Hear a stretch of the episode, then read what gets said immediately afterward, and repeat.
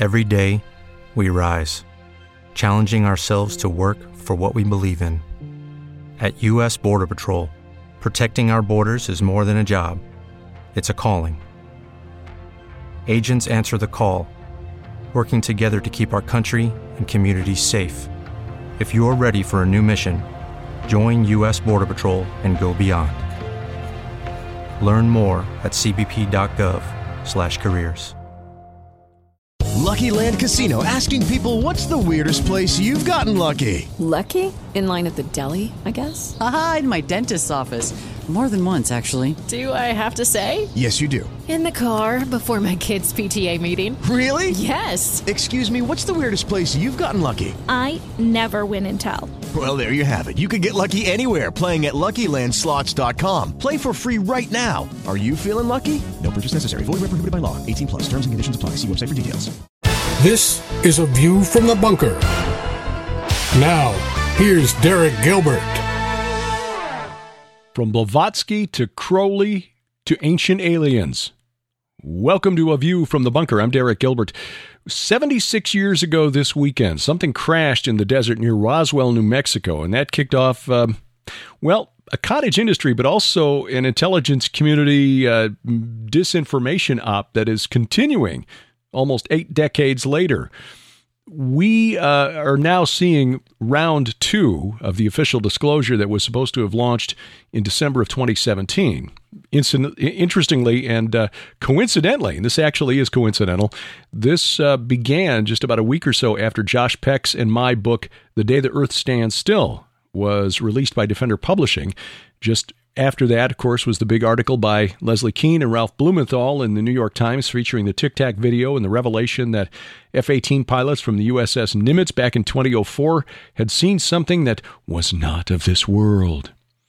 Well, it turns out that's not entirely true. It turns out that video has been on the internet, or had been on the internet since 2007 on YouTube, pulled down again after 3-letter agencies began making calls and visits to people involved in the incident. And then suddenly in 2017, a former Defense Intelligence Agency asset named Luis Elizondo stepped forward, featured in that New York Times article, and announced that he was part of something called To the Stars Academy of Arts and Sciences, headed up by former Blink 182 guitarist Tom DeLonge, who is a true believer in the UFO phenomenon. His board of directors was comprised of people pulled right out of the intelligence, what should we call them, the military intelligence complex. I mean, guys like Hal Puthoff, who was involved at Stanford Research Institute in remote viewing experiments. This is how deep some of these guys were. That has sort of dissolved, although DeLonge is still using that now, that entity to release his own creative properties. But at the time, back in 2017, early 2018, it was all over the news. Corporate mainstream media, Fox News, CNN, MSNBC, Wall Street Journal, New York Times, USA Today, Washington Post, they were all covering the story. And Tucker Carlson, God bless him, with whom I agree about most everything, has really been featuring this, even now, on his new program, Tucker on Twitter, and criticizing the media for not spending more time trying to reveal to the world that extraterrestrial life exists. On this, I will disagree with Mr. Carlson. Brilliant man, but on this, there is another explanation. Yes, I believe that UFOs exist. They absolutely exist. Too many trained observers, too many observations, too many documented incidents. It doesn't automatically follow that UAP is from out of this world, that it's extraterrestrial. Critical thinking needs to be applied. Furthermore, as Josh and I showed in our book, The Day the Earth Stands Still, there is a direct line, dots that absolutely connect between the occult teachings of Helena Blavatsky in the 19th century, that is, Aleister Crowley in the early 20th century, and Erich Von Däniken. Yes, Ancient Aliens is absolutely founded on occult principles, and that will be the focus of our program today. One of the things Sharon and I forget to do because we want to dive into our topics, and we get involved in our podcast, whether it's our weekly Bible study, the Gilbert House Fellowship, PID Radio, our weekly program, the podcast that goes back to 2005, that where we dig into crypto politics and theopolitics. We forget to mention that we've got a streaming video site. So if you appreciate what we do, we've got teachings, presentations, videos that are available to stream. Instant access for as little as $3. And that's very simply at gilberthouse.org/video. It's easy to find. This is one of the presentations that you will find there. We're offering this to you because it is the weekend commemorating the Roswell event back in 1947. So while we're thinking about this, and while disclosure is back in the news now with the new so-called whistleblower David Grusch bringing this story back to the attention of the media again, we present to you the occult connections between Blavatsky, Crowley, and ancient aliens. You know, when I was a kid, I dreamed of being a third baseman for the Chicago Cubs and having, that walk-up music when you come to the home plate. So that was pretty awesome. Sadly, I'm here tonight without my best friend. Sharon, when we were invited to come, wanted to come, but she's been working real hard to finish the 8th novel in her series, The Red Wing Saga, which she just completed and sent out this week. It is now available at Amazon. But at the time, she wasn't sure she was going to be done. She's been working on it for 18 months. She puts a lot of research into her novels. In fact, some of it will show up in my presentations over the next 36 hours. But if you wouldn't mind, on the count of three, just to let her know that she is missed here tonight by more than just me, if you would just say, hello, Sharon. 1, 2, 3. Hello, Sharon!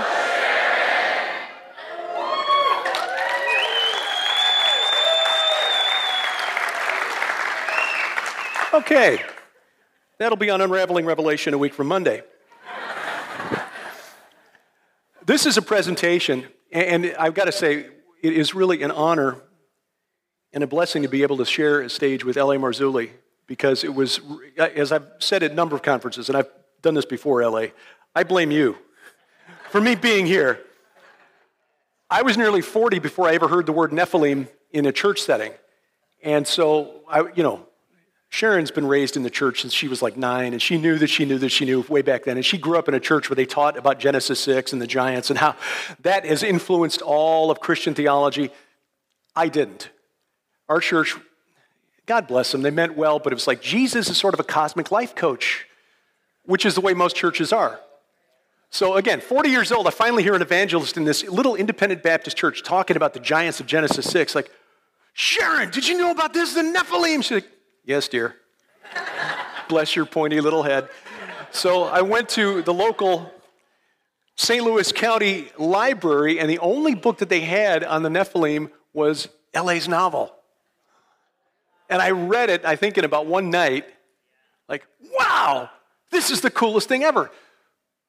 But as you begin to realize that if it's in the Bible and it's weird, and as our friend Dr. Michael Heiser says, if it's weird, it's important. If it's in the Bible, you can't just let those subjects drop. There are a lot of pastors who don't know what to make of it, don't have the time because, God bless them, they're bivocational. They got to work to support the church, or their hands are full doing things beyond studying and preaching. And they don't have time to dig into these things, which is why we're here. It's not we're trying to replace pastors. We're trying to be a support. This is additional information that the early church knew that we have forgotten over the years. And so in 2014, as I was working as an outside salesman for a steel company, you could just see me, walking into weld shops, these big burly guys who work with roustabouts in the oil field and coal miners. Hi, would you like to buy some steel? But I did that for 4 years. And come 2014, well, at the same time, researching and trying to write at night, spoke at the Prophecy Watchers Conference in 2014 in Colorado Springs. It was really getting frustrated, like I needed to be doing something more or something else or something different. Shared this with LA and Peggy, and they prayed over Sharon and me in the little hospitality room. And 6 months later, Tom Horn was inviting us to move to the Ozarks and become part of Skywatch TV. So when L.A. Marzulli prays, When Peggy Marzulli prays, things happen. And in fact, 4.5 years ago, 2018, you were in the audience in Dallas when I first gave this presentation, this particular talk, and it's back because it's become more relevant. Thank you, Tucker Carlson.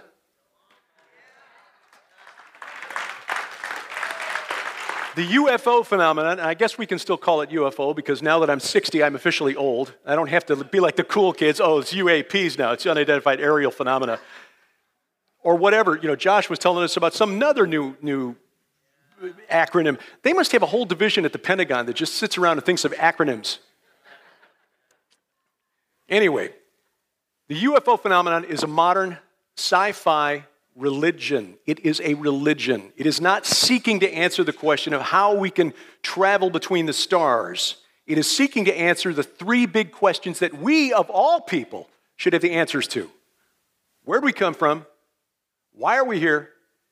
And what happens when we die? The UFO true believers, the ancient aliens prophets and priesthood, if you will, they believe they have an answer to this. Now, back in 2017, Josh Peck and I wrote a book called The Day the Earth Stands Still, which is a play on the title of that 1952 movie. You remember? Klaatu, Barata, Nikto. Yeah, The Day the Earth Stood Still. The Day the Earth Stands Still, official disclosure.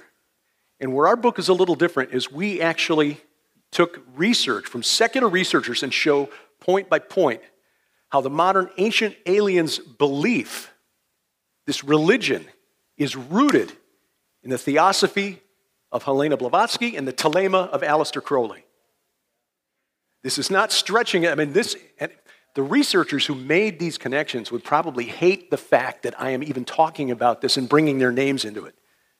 Because to the best of my knowledge, they're not Christians. But they saw it. I'm just connecting the dots here. So, it was awfully nice, speaking of that book, that 1 week after our book was released, the government released this. It's like, hey, what better marketing, you know? 1 week after our book comes out, the New York Times breaks the story. The USS Nimitz UFO incident from 2004. The Tic Tac. You've heard of the Tic Tac? Okay, the F-18 pilots really saw something. Because it wasn't just the F-18 pilots like Commander David Fravor. It was the radar operators on the USS Princeton, the USS Nimitz. There may also have been a submarine in the area as well. They saw something. But being critical thinkers, we have to ask this question. If, because the F-18 pilots couldn't identify it, does it automatically mean it's extraterrestrial? Not necessarily. Not necessarily. About 4 months later, another video was released, the Go Fast, the 2015 UFO encounter with the U.S. Navy FA-18. But the thing is this, even though these weren't released until 2017, early 2018, they weren't exactly a secret in the UFO community. They weren't a secret in the UFO community. That first Tic Tac video, the USS Nimitz incident from 2004, had been on the internet since at least 2007. Okay? It had been on the web for 10 years on YouTube. And suddenly, it was big news. In fact, this was written up by a fighter pilot for an online website, a news magazine, if you will, by and for fighter pilots called Fighter Sweep. In 2014, the author of the piece wrote this. Last month, when I called Dave, that's Commander David Fravor, to refresh my memory before sitting down to write this bizarre encounter, he informed me that the video had been removed from YouTube.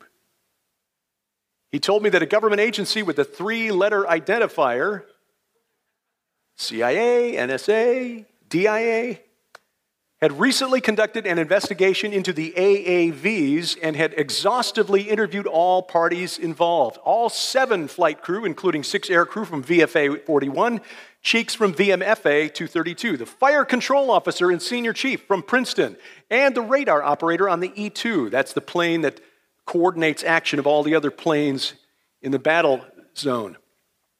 They even queried the crew of the USS Louisville, The Los Angeles-class fast attack submarine, it was in the same area as part of the Nimitz carrier strike group who reported there were no unidentified sonar contacts or strange underwater noises that day. Now, this 2015 video, the Go Fast video, was reportedly being used to show F-18 crews how to track fast-moving objects. The Navy had been showing it to pilots before it was broken as breaking news by the corporate media. And interestingly, according to the author of the piece at Fighter Sweep, his source said no one had ever mentioned the possibility that it was extraterrestrial. It's like, hey guys, here's a training exercise. Here's a fast-moving object. How do we track it? But yet, suddenly, in December of 2017, big news. New York Times, CNN, Washington Post, USA Today, Fox News, MSNBC, CNN. Military releases UFO footage of a video that had been out on YouTube for 10 years. Why was it big news all of a sudden? Did anybody in any of those corporate media outlets ask the question? Because the military pilots obviously knew it had been around. Oh yeah, I called Dave to refresh my memory about this incident, and he said, oh yeah, it's weird. It's been pulled off of YouTube for some reason, and no such agency is asking about it. So the questions that should have been asked but weren't: who released the videos? Why now? Who released the videos, and why now? Well, the answer to who released the videos: to the stars, Academy of Arts and Sciences. This is no longer in operation, but at the time it was a for-profit venture headed up by Tom DeLonge, the former lead singer of the rock and roll band Blink-182. But most of the senior staff came from careers in the CIA, the DIA, or the military-industrial complex. So you got a bunch of spooks and a rock and roll singer. Here's a screenshot of their homepage. And this is perhaps the reason why they were so interested in going public. At the time, they were soliciting for investors. And at the time I got this screen cap, back in 2018, $2.5 million invested. But the senior staff included Dr. Hal Puthoff, who directed the Stanford Research Institute's experiments in remote viewing in the 70s and 80s, and the Stargate Project for the CIA and the DIA. Jim Semivan, Vice President of Operations, retired from the CIA in 2007. Steve Justice, Aerospace Division Director, retired after 31 years at the head of Lockheed Martin's Skunk Works. Chris Mellon, National Security Affairs Advisor, who was Deputy Assistant Secretary of Defense for Intelligence in the Clinton and Bush administrations. He was country and Western. Dr. Paul Rapp, head of Brain Function and Consciousness. Brain Function and Consciousness.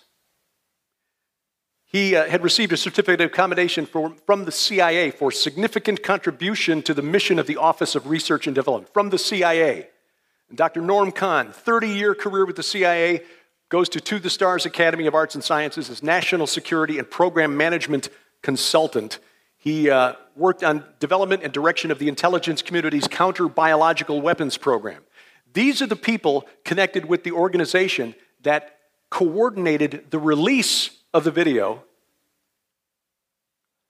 I didn't even mention Luis Elizondo, who was the guy who actually got the video out, who had retired from the Defense Intelligence Agency, and we learned later had been in charge of a program pushed by former Senator Harry Reid of your neighboring state to investigate unidentified aerial phenomena. He retires in October. In December, he hands the video to the New York Times for a for-profit agency. Now, maybe I'm just a little too skeptical. Maybe I'm just at that age now where I see things and go, maybe I've lived in Missouri too long, you know, the show me state. Yeah, show me. Maybe it's possible that a group of ex-intelligence professionals, military professionals, just got together and said, let's collaborate, pool our years of research, and maybe we can make a few bucks on this UFO thing. We can promote research and exploration of sophisticated cutting-edge technologies like electrogravitic propulsion, beamed energy launch systems, engineering space-time. But then some of the other things that they said they wanted to research. Telepathy. I mean, this is from the To the Stars Academy website, what they wanted to research. Telepathy, brain-computer interfaces, consciousness.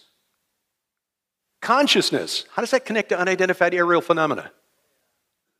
Well, it does if you look big picture. Oh, yeah, and of course, UAPs. So these guys want to get into all of this cutting-edge science, I mean, some of which a lot of scientists, mainstream scientists, would say, that's woo. But still, the Pentagon is involved in a lot of things that we don't know about. Who's seen or read The Men Who Stare at Goats? Yeah. It was played for laughs, but this was a real thing. They wanted to train soldiers to be able to kill with their minds. In other words, trying to weaponize the occult. Our tax dollars at work, ladies and gentlemen. To the Stars Academy of Arts and Sciences, this is what they wanted to research. And yet somehow this group of trained, seasoned, veteran military and intelligence professionals decided that the right man to be the chief executive officer of their corporation was a rock and roll singer. In what reality does that make sense? Now, I don't mean any disrespect to Tom DeLonge. He seems like a very sincere guy. But something here just doesn't seem right. If it's true what they say, that nobody ever really leaves the CIA, maybe what was going on here was the same thing that's been going on connected to the UFO, UAP phenomenon since 1947. That anytime there is any information that gets out, the military and intelligence communities, the military intelligence complex has its fingers all over it, controlling the narrative.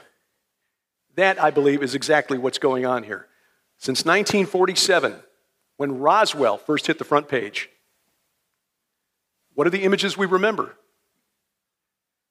Men in military uniforms, bending over, showing, look, it was just a balloon. Yeah. This was true when Josh and I researched the book with every single UFO flap encounter incident that we could come across. The military and the intelligence communities were all over it. Now, again, the guys on the USS Nimitz, the Princeton, the Louisville, they really did see something. And it really was moving way faster than anything that we have in our arsenal. According to the numbers I ran, that Tic Tac flew about 1.5 times faster than the SR-71 Blackbird, which is the fastest known aircraft produced by man today. Okay? But does it follow automatically that it must be extraterrestrial? We don't know how it did that. Is it extraterrestrial? If so, what is the evidence? Is it possible? Is it possible that the U.S. government is working on something that can outfly the F-18? And if so, would we want China and Russia to know about it? Well, possibly. But possibly not in a way that they know that we're the ones who actually created it. Is it possible that this is Russian or Chinese and we don't want the American public to know that they've got something that can outfly our fastest fighter jets? Our fastest planes? I don't know. What really happened at Roswell? Plenty of competing theories. Everything from a craft to a weather balloon to an experiment involving scientists who were snuck out of Germany on the rat lines. Nazi scientists. How easy would it have been for the American government to admit to the American taxpayer, oh yeah, we're paying these guys who 2 years ago were finding creative ways to kill 7 million Jews, 9 million Ukrainians, and oh yeah, probably somebody you know who went off to fight in Germany or in Europe. No. The narrative that came out was better than whatever the truth is. But the point is this, just because we don't know who created the Tic Tac, or who created these mysterious lights in the sky that we've been seeing, especially since 1947, does not automatically mean Sorry, Giorgio. Doesn't mean it was aliens. Giorgio Tsoukalos and others like him will use an incident from the Bible to prove that we have been visited by astronauts for literally thousands of years. Ezekiel's wheel. Ezekiel chapter 1, where he sees the wheels within wheels, and they're covered with eyes all around, and the spirits, the living creatures are in them. And the four living creatures, and Giorgio doesn't know what it is, or he pretends not to know, and so he says, so could it be? You ever notice they never make statements, they always ask questions to make it sound like they're saying something when they're really not saying anything? I think the lawyers had something to do with that. Is it possible that this was an ancient craft and the prophet Ezekiel just didn't know what to make of it? No, that's actually not what it was. You see, the image that Ezekiel saw, what he saw and described, would have been familiar imagery to his readers 2,500 years ago. What Ezekiel described was a throne. This was common imagery for a throne in the ancient Near East. With the living creatures? Yeah. Do a search for King Tut's throne sometime. But the wheels? Yes. Yes. Oftentimes the throne of the king in the ancient Near East had wheels. Oftentimes had legs of a creature, sometimes the heads of the creature. Tut's throne, his golden throne, even has some wings. Multiple wings. Sort of like the cherubim or the seraphim. This was not unusual imagery for Mesopotamia 2,600 years ago. Modern-day America, yeah, it's pretty weird. But if it's in the Bible and it's weird, it's important. We should probably dig a little deeper so that guys like Giorgio don't get the last answer. The second clue that this is really, really relevant is that Ezekiel goes to great pains in his book to be very explicit about where he had this vision. Ezekiel 1:1, he's talking about this at when I was with the exiles at the Chebar Canal, C-H-E-B-A-R, the Chebar Canal. And then he mentions again in chapter 1, he's had this vision at the Chebar Canal. He mentions it 6 more times, 8 times in all in the book of Ezekiel. He talks about the vision I had at the first by the Chebar Canal. Why does he mention that so many times? Nothing in the Bible is there by accident. Ezekiel didn't have a minimum word count requirement for the book. God did not dictate you must have at least 38,000 words by 586 BC or you're in trouble. Unlike when Tom Horn assigns us a book, we get a minimum word count requirement. Ezekiel, not under such constraints. What's the deal with the Chebar Canal? It ran right through an ancient city in Iraq, Sumer, Mesopotamia, the middle of Iraq today, called Nippur. N-I-P-P-U-R, Nippur. It has been taken and twisted by modern ancient aliens prophets as Nibiru. Okay? Nippur was important because that was the location of the temple of the chief god of Mesopotamia named Enlil. Enlil was the Great Mountain. That was his main nickname or epithet. And once a year, all of the gods of Mesopotamia would gather at the Ekur, the house of the mountain, where they would decree the fates of the land for the coming year. So what happened? And the reason Ezekiel made this point 8 times in his book was that God showed Ezekiel his throne, revealed his glory to Ezekiel directly over the temple of the chief god of Mesopotamia. Boom, mic drop. Ezekiel mentions it again and again because his readers would have understood. Oh, you saw the throne of Yahweh directly above that place that the pagans think is so important. This was not coincidence. No coincidences in Scripture.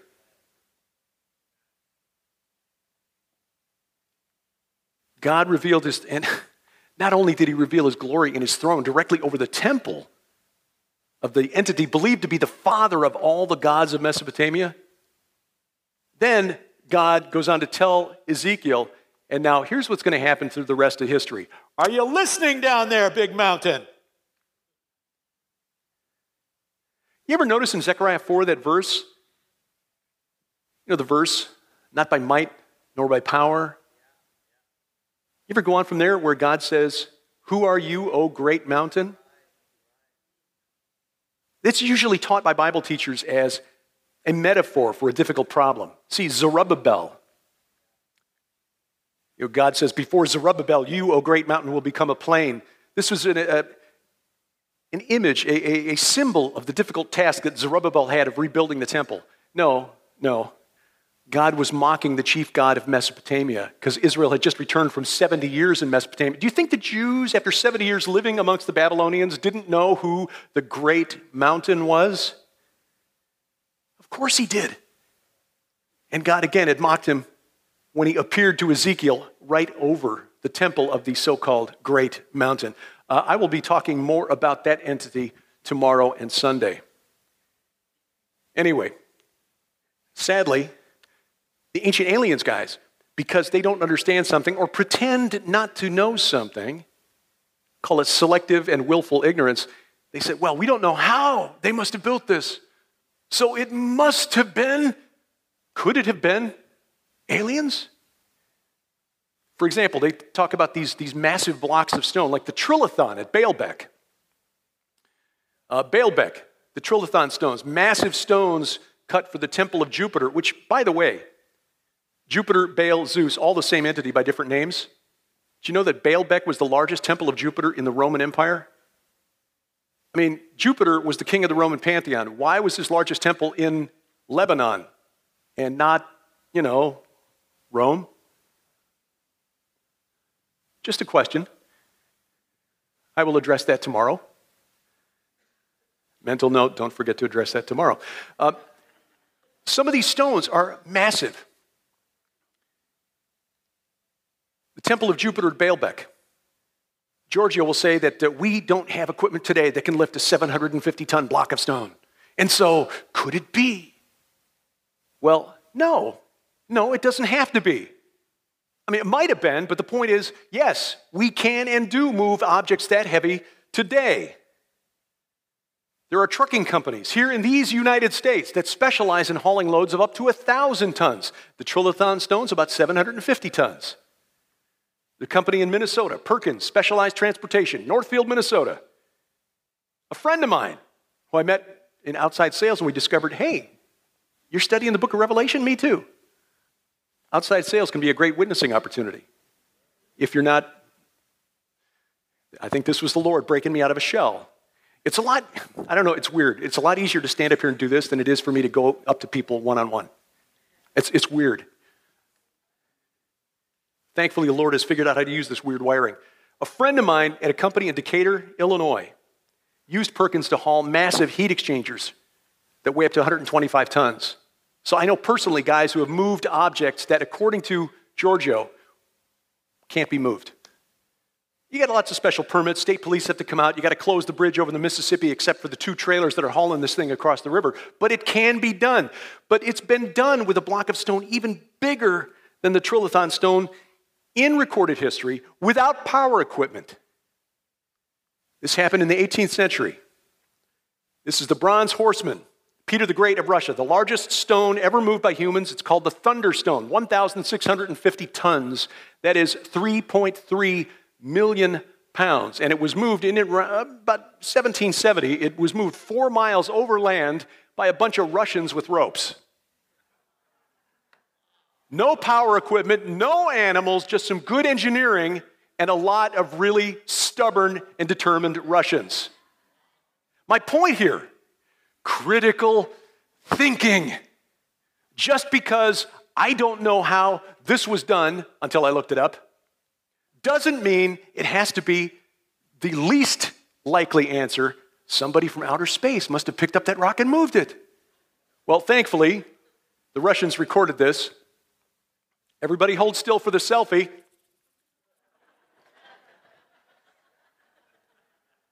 (1770). 4 miles this was moved. The guys up on top are actually cutting some of the weight off of it as they're shaping it while it's being moved to save time. So again, just because Giorgio doesn't know doesn't mean it's aliens. But the question here, as Christians, and I think this is a question that more Christians in the pews need to ask because There are precious few pastors. I know when the Stephenville, Texas flap came out, L.A. reached out to churches all over the region in Texas. And he said, not a single one got back to him. He said, look, can we talk about this in your church? We've got answers for this. We can address this. Everybody in your area is talking about this. Those lights over Stephenville, Texas, people saw it. Nobody was interested. Not a single church. So the question is, why should we care as Christians? Why should we care? I mean, this is weird, right? I suggest to you we should care because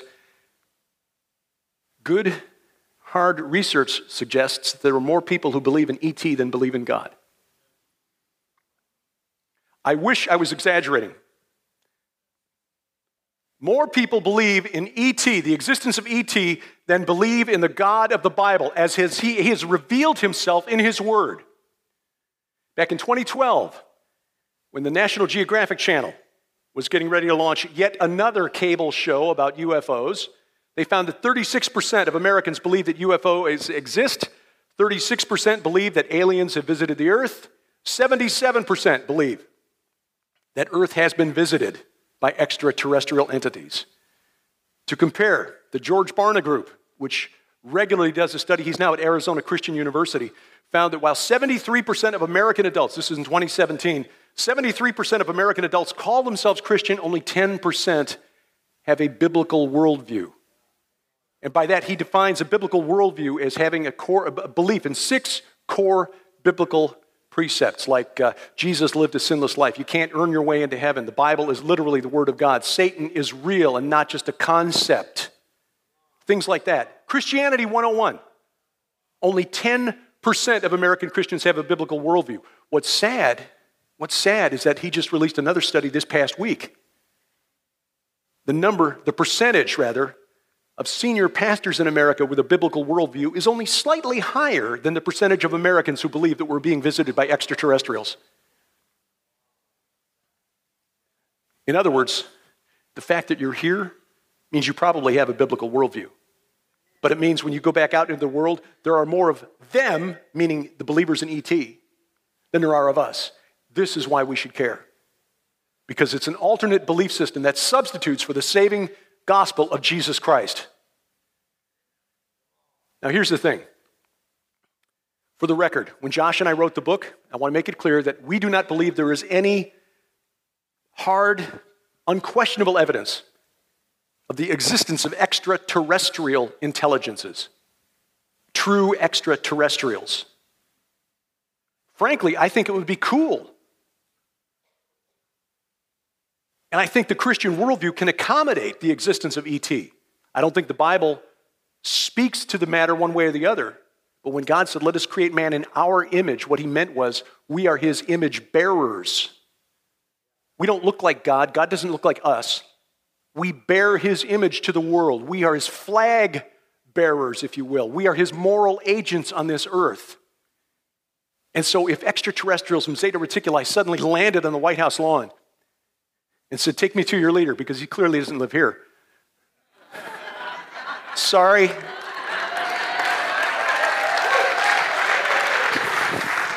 I didn't want to get political.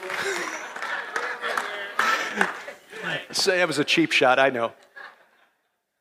And remember, we are called to pray for all of our government officials, regardless of color, party, or belief. No, but if E.T. literally landed on the White House lawn and said, we're here, we'd like to be friends, that does not change our status as Christians, as God's image bearers on this earth, okay?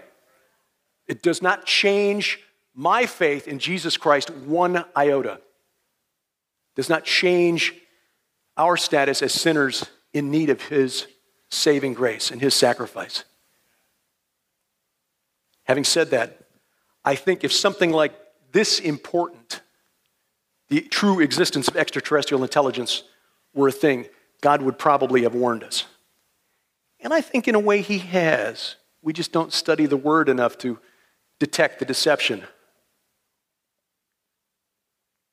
Now, let's dig into how we got to where we are and why the corporate media is promoting this idea that the old gods have come back, except they're just astronauts. And hey, if they're just astronauts with really cool toys, then we can be just like them. Ye can be as gods. That's what this is really all about. ET disclosure. Oh, I'm jumping ahead there. The smoking gun of UFO research, 1947, the Roswell crash, it didn't really become a phenomenon until the 1980s. I mean, I always thought, because I really began paying attention to this after I got into my 20s, that the Roswell thing was a big deal as soon as it happened. But after the initial flap in 1947, it kind of faded away. But in 1967, Walker Air Force Base, which previously had been home to the only nuclear bomber wing in the U.S. Air Force, closed down. Roswell's not that big a town. You close down a base that employs 7,000 out of the 39,000 people in the community. Suddenly, you've got a problem. The real estate market in Roswell collapsed. 4,000 homes went on the market like that. So city leaders trying to save their community. It's like, I mean, what is Roswell known for aside from UFOs? Well, they got cows. Dairy industry. That's how they explained all the flies that we saw in Roswell. We were there for in 2017, the 70th anniversary of the Roswell crash. We did an interview with our friend Joe Jordan in one room of a hotel. Closed door, windows closed, couple of flies in the room. By the time we were done, they were buzzing through the shots. They were landing on microphones. You could hear in the interview. Psst. Where were they? It was like a Stephen King movie. And they're saying, well, it's because we've got such, you know, these dairy operations outside of town. It's like, look, I'm sorry. I live in Missouri next to pasture land. Our neighbors are delicious. Cattle. We don't have flies like that. But that's all Roswell had going for it. So the town fathers, like somebody said, hey, remember that thing back in 47? William Moore and Charles Berlitz published the first major book on Roswell in 1980, and now every year thousands, tens of thousands, travel to Roswell to see where it happened. The annual Roswell UFO Festival. When we went there in 2017, it was clear that it was, for many, a religious experience. There weren't any churches there witnessing, but there were plenty of booths for palm reading and selling crystals. We didn't see MIT or Caltech there recruiting the next generation of astrophysicists or aeronautical engineers. A lot of people there were willing to read your palm, tell your future. And we interviewed some of those people. They were looking for the answers to the big questions. Where did we come from? Why are we here? And what happens when we die? Some of them had had experiences. They had seen things. When they tried to talk about it, nobody wanted to hear it. Oh, that's... Better keep that on the down low. Go to a pastor. Pastor didn't want to talk about it. Oh, that's really outside. No, that's, you know... You might want to see somebody about that. And there are other major UFO conferences every year around the country. Scottsdale, Arizona, McMinnville, Oregon, Eureka Springs, Arkansas, home of the oldest UFO festival in the country, just an hour from where we live in the Ozarks. Joshua Tree, California. Why do people go to these events every year? They don't talk about space travel. The people go there, they want to know how to make contact with our space brothers. Why? Why do we see tarot card readers at these events instead of NASA or the Department of Defense? You're interested in aircraft, I see. Well, we've got a need for a young man or woman like you. No. And our friend Guy Malone, we call him our missionary to Roswell, he produced a number of conferences some years ago, the Ancient of Days Bible UFO conferences. He said, it's sad, but the churches, the Christian churches in Roswell, really don't want to put a stop to the annual festival because it brings a lot of money into the town. Yeah. It's like, well, you know, the cult of Artemis brought a lot of money into Ephesus back in Paul's day too, you know. The reason we see the tarot card readers, the palm readers, the crystals for sale is because this is a religion. Probably the most prominent leader in this UFO disclosure movement is Dr. Stephen Greer. He founded the Disclosure Project, the Center for the Study of Extraterrestrial Intelligence. He was interviewed by L.A. Weekly magazine about 8 years ago. And I'm going to quote from the article now. A former trauma doctor, he left a $500,000 a year job as chairman of emergency medicine at Caldwell Memorial Hospital in North Carolina to study UFOs full time. That's not a career decision you make for the money, right? It's hard to imagine why someone with a wife and 4 kids leaves a $500,000 a year job until you understand that in Greer's view, extraterrestrials are nothing less than an answer to a spiritual crisis. Why save one life in an emergency room when you can save an entire planet? On his 18th birthday, he climbed up onto a fire tower to meditate. Again, he saw a disc materialize. Feeling a tap on the shoulder, he turned to behold a small creature with beautiful eyes. Greer felt himself flying as the creature beamed him onto a spaceship. Time stood still. He felt connected to everyone and everything. After that experience, he continued to connect with pure, universal love. Every night he meditated, and every night the aliens came. This is Los Angeles Magazine, about 8 years back. This is why Stephen Greer does this. I tried watching his documentary that was put out about 4 years ago called Sirius. We should name it for our friend Pastor Paul Begley. Are you serious?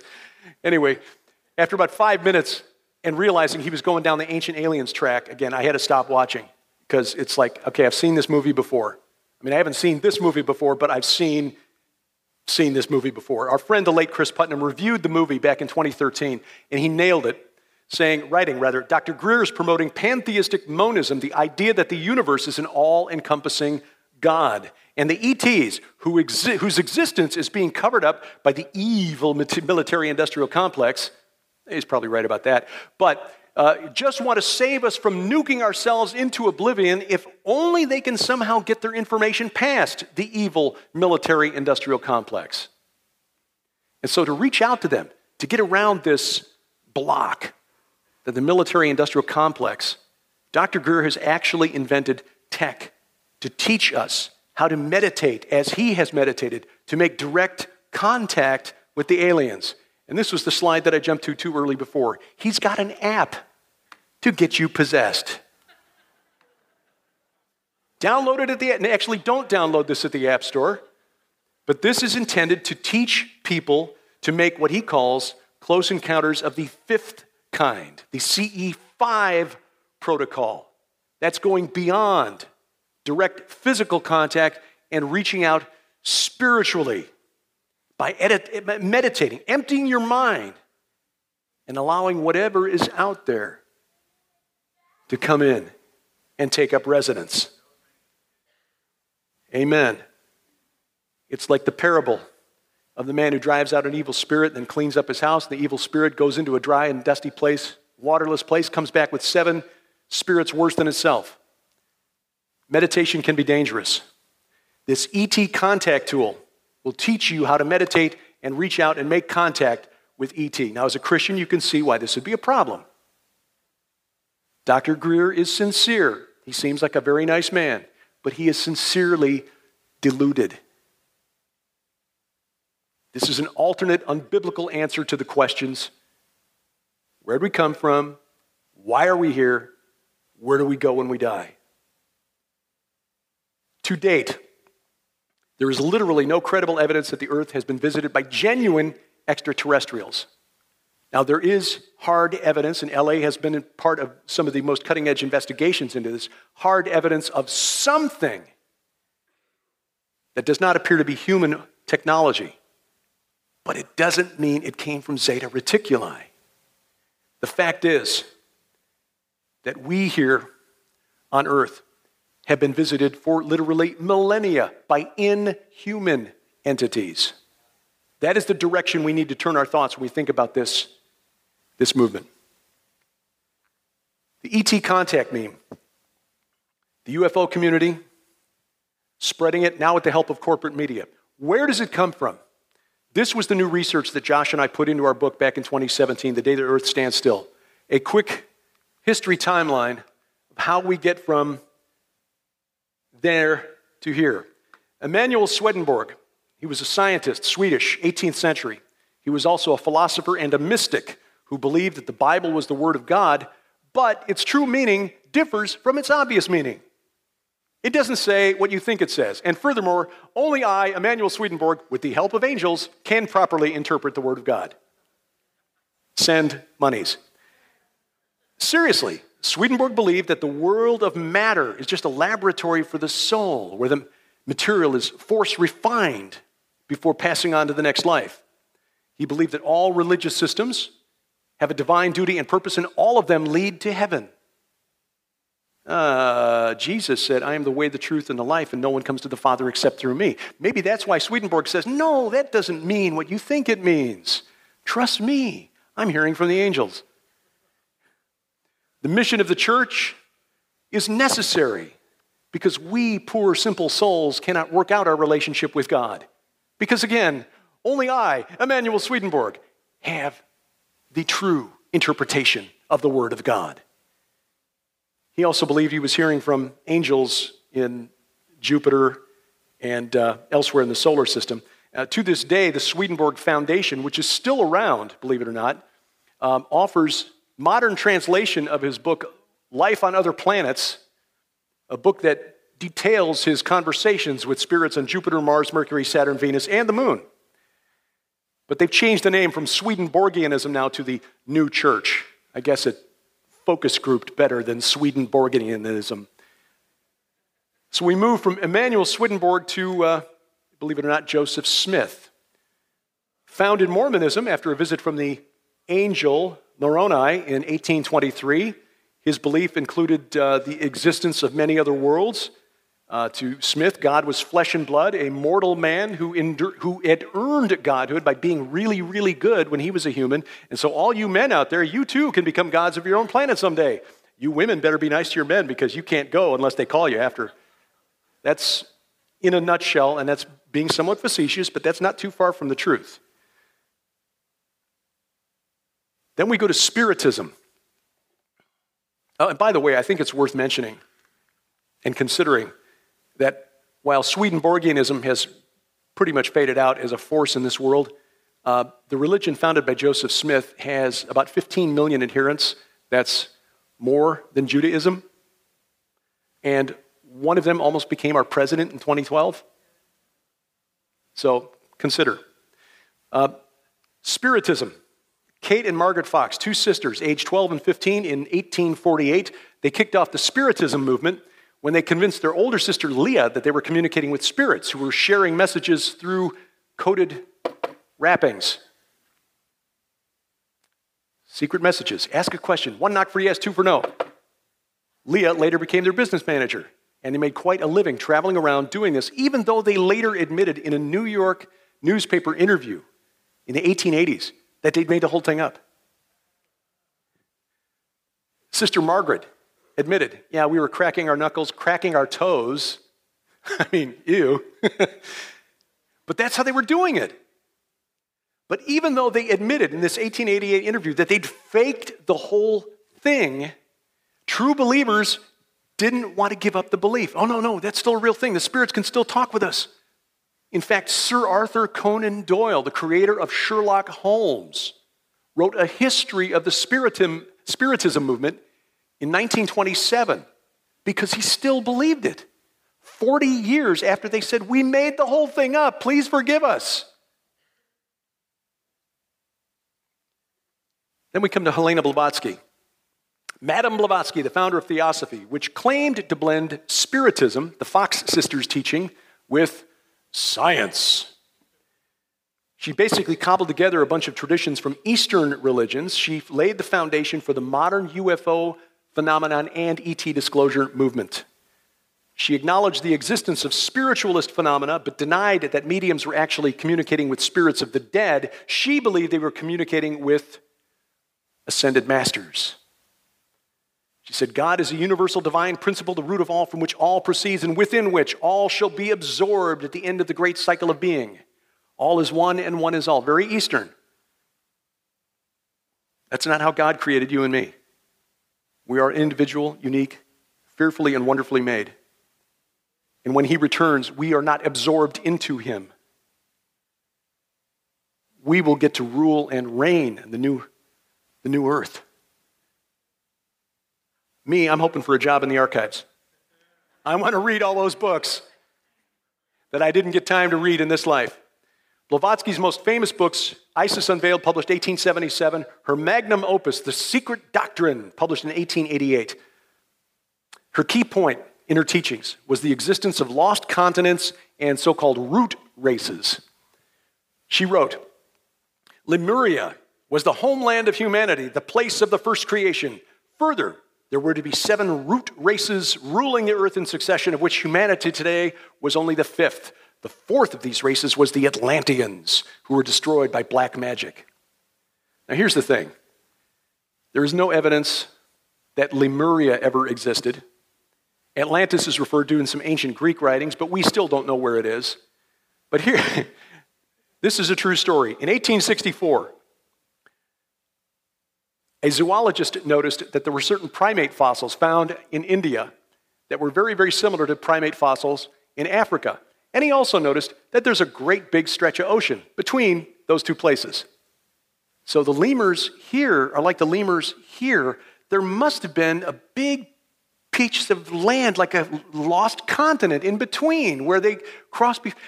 And that's how it got the name Lemuria. Seriously. And Blavatsky built this into a religion, and there are still people today who think that Lemuria was actually a thing and that it's being covered up. With Theosophy, Blavatsky gave the world a religion where human evolution was an integral part of cosmic evolution, and the ultimate goal was perfection. Every day, in every way. We're getting better and better. But here's the thing. We were to take conscious participation in the evolutionary process. In other words, self-directed evolution. If that phrase sounds familiar to you, it's because that was the motto of the eugenics movement of 100 years ago. Those who believed that we needed to eliminate the weaker among us, so that the strongest would survive. We would improve and become more perfect by getting rid of the degenerate races. This was taken very seriously by the Nazis. But sadly, the Nazis developed their eugenics program from the program developed in the state of Indiana and the state of California. A fellow by the name of David Starr Jordan came from Indiana University, became the first head of Stanford. IU's got a lot to answer for. Sharon is a graduate of IU, but between David Starr Jordan and Alfred Kinsey, IU's got some explaining to do. Anyway, this process of the eugenics movement, this self-directed evolution, was to be guided and overseen by the masters of the ancient wisdom, these disembodied spirits that Blavatsky and other occult adepts could come in contact with. She believed this was a hierarchy of spiritual beings who have been guiding humanity in our development for millennia. Sort of like the monoliths in, was it 2001, A Space Odyssey? I forget the year, 2001, 2022? Yeah, anyway, 2001, A Space Odyssey, the monoliths guiding human development.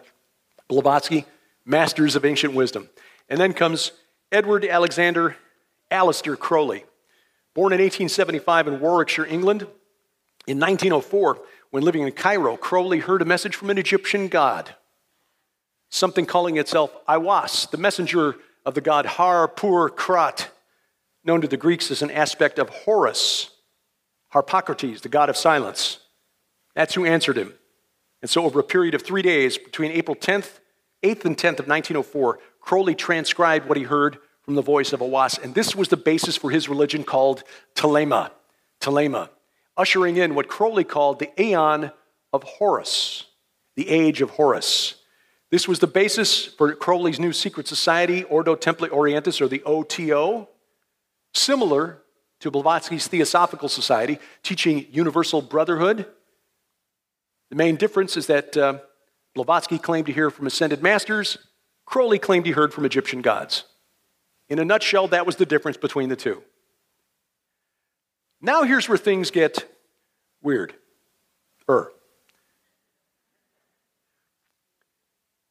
In the early 20th century, a horror fiction author, Howard Phillips Lovecraft, H.P. Lovecraft, came on the scene, spawned an entire genre of Gothic-style horror fiction. He was a sickly child when he was growing up. He missed so much school that he basically had to teach himself. And here's the thing that most students of Lovecraft aren't aware of. As a child, he was tormented by night terrors. Night terrors. L.A. just published an excellent new book by an author named Vicky Joy Anderson, They Only Come Out at Night, about night terrors. You really should get it and read it. All of us have experienced it at least once. Anyway, Lovecraft, at the age of 6, experienced it almost every night for an entire year. Now, I had it happen to me once that I can remember when I was 22. And here I am, 60. I still remember it. I have never been so terrified in my entire life. This 6-year-old boy experienced this every single night, visited by what he called night gaunts, faceless humanoids with black, rubbery skin, bat-like wings, and barbed tails, who wanted to carry him off to dreamland. I mean, a 6-year-old boy dealing with this every single night. His parents, who had their own issues, both of his parents ended up in an asylum. They didn't know how to help him. But this guided Lovecraft's later career as a horror fiction author. In fact, he would write the night gaunts into a couple of his stories. It is possible, and I'm speculating here because I don't know, I've not done a deep study on this, that he was tormented by the same spirits that tormented his parents. Again, both of them ended up in what were then called insane asylums.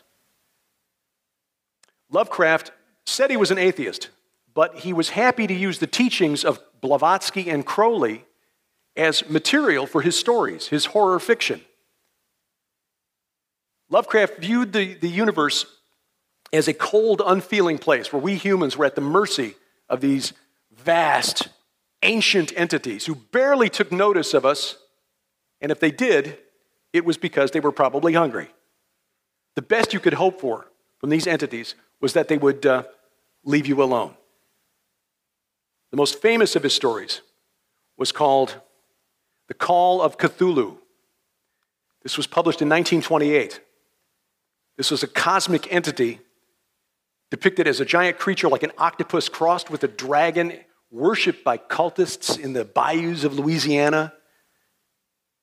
In the story, Cthulhu hibernates in an underwater city somewhere in the South Pacific, waiting for the stars to align. He lies there at the bottom of the ocean, dead but dreaming. But his spirit is responsible for a growing sense of unease and disquiet amongst humans. People reporting strange dreams, nightmares. Others joining these strange cults, worshiping this rubbery, horrific monster in the middle of the swamps and bayous. But while currently trapped at the bottom of the ocean, a day is coming when Cthulhu will return, a day for which his worshippers wait with great anticipation. Lovecraft wasn't very well known while he was alive. After he passed in the 1930s, basically broke and penniless, he developed a whole new audience.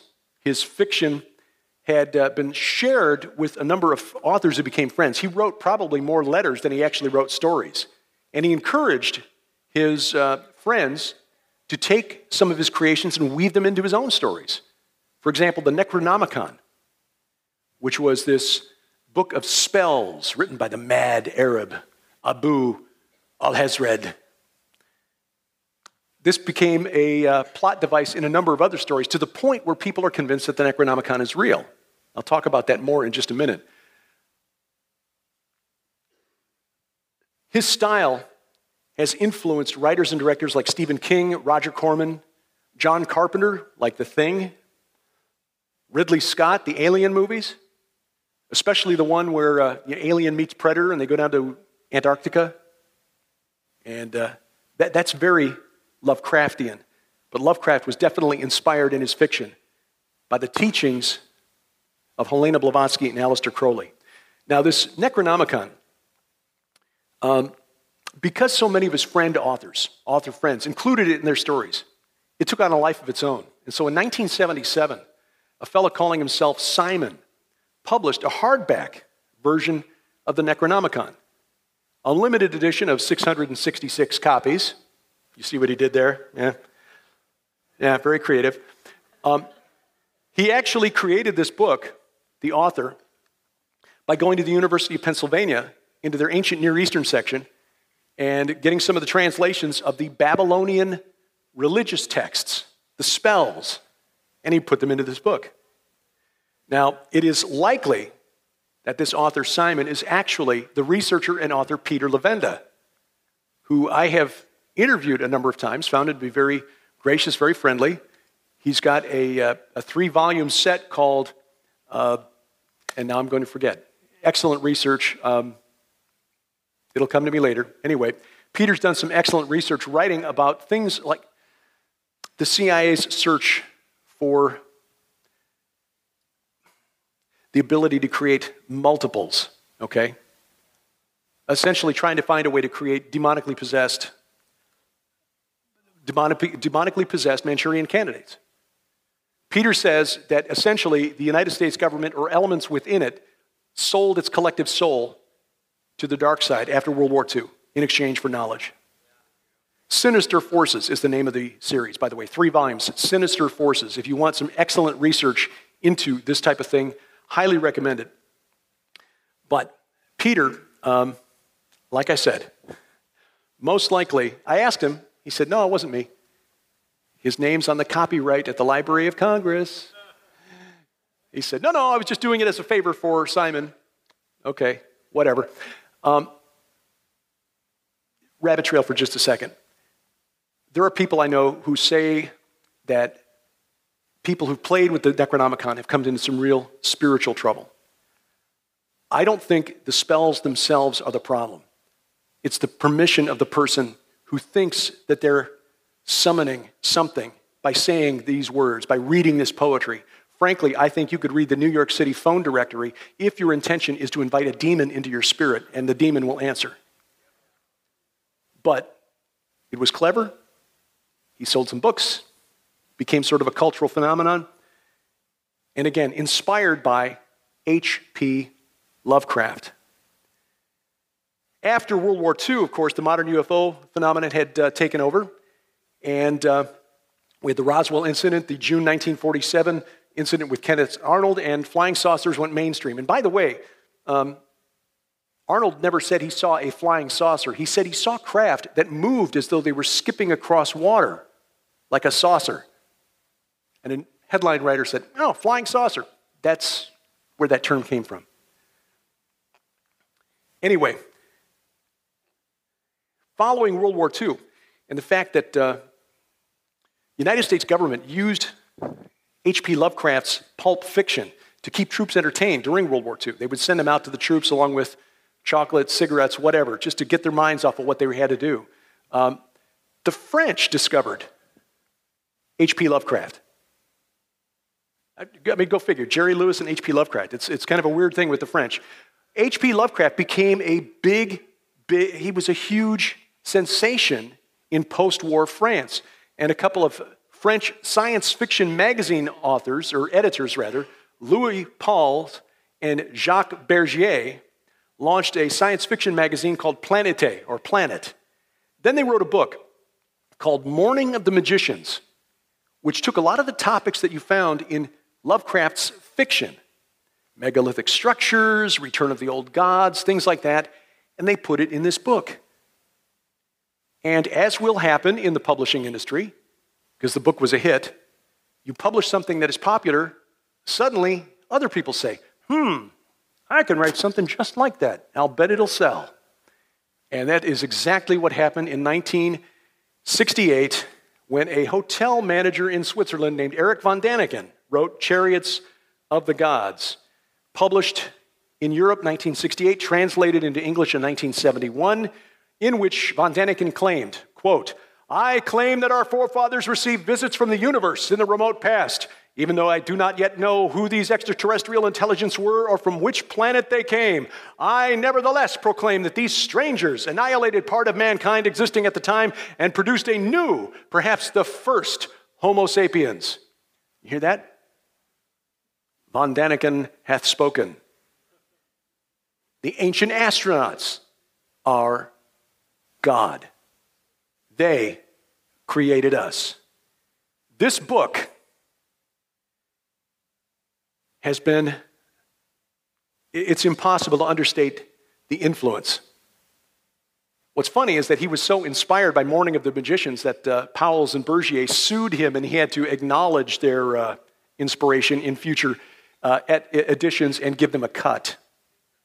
So it wasn't that Von Däniken came up with something new. He repackaged what Powles and Bergier had repackaged, which is what Lovecraft had repackaged. But Von Däniken hit the right formula. In 1973, Rod Serling, creator of The Twilight Zone, filmed a documentary based around this book called In Search of Ancient Astronauts. It featured Carl Sagan and Werner von Braun, the guy who created the Saturn V rocket.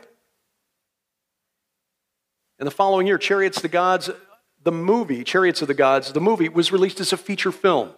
Over the last 50 years, Erich Von Däniken has sold more than 63 million copies of his 26 books, all of them promoting the idea that our creator or creators came from the stars.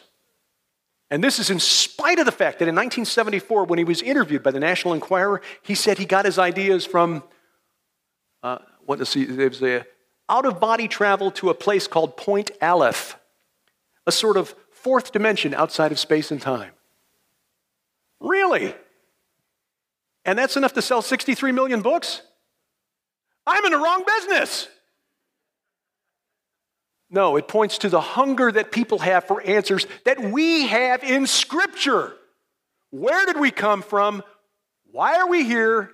And what happens to us when we die? Von Däniken puts this together, and people eat it up with a spoon. Now, Jesus told us that would happen.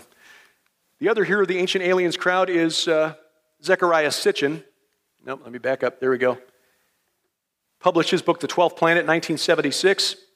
He's the one who attributed the creation of the ancient Sumerian culture, which archaeologists admit sort of seems to have just appeared right out of nowhere, fully formed. Although that's beginning to change. The last 20 years now, they're saying, oh yeah, the Sumerians were building cities down in the south, but you know what?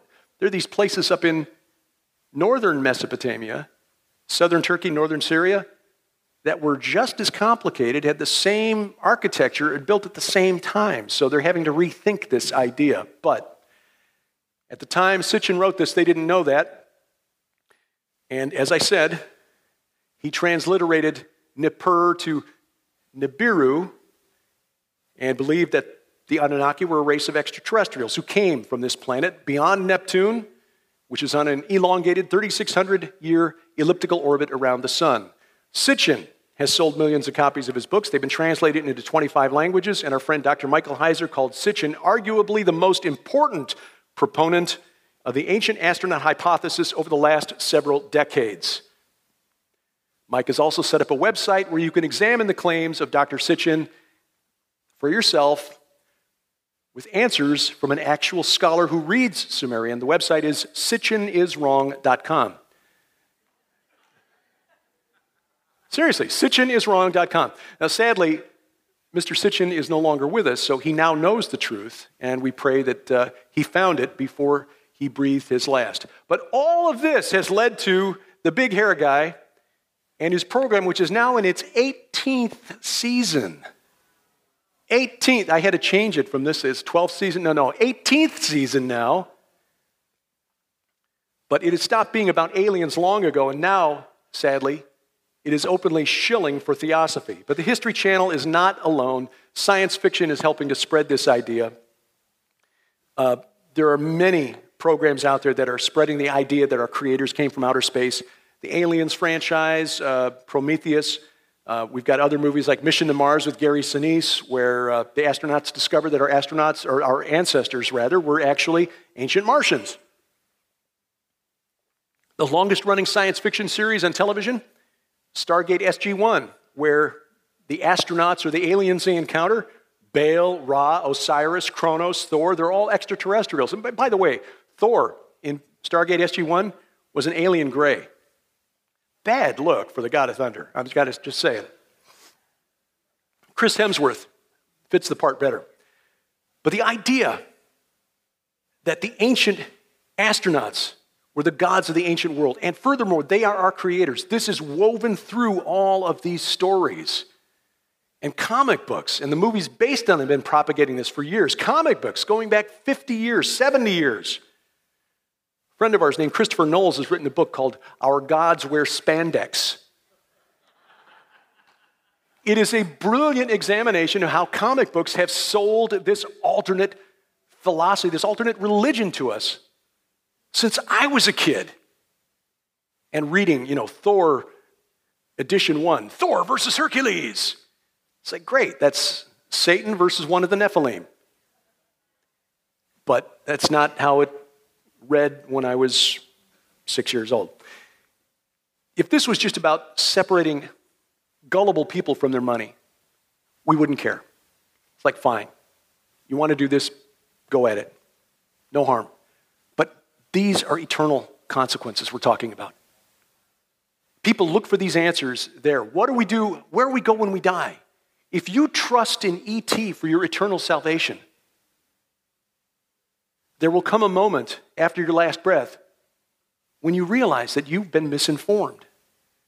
And sadly, I was misinformed will not be an acceptable response at that great judgment.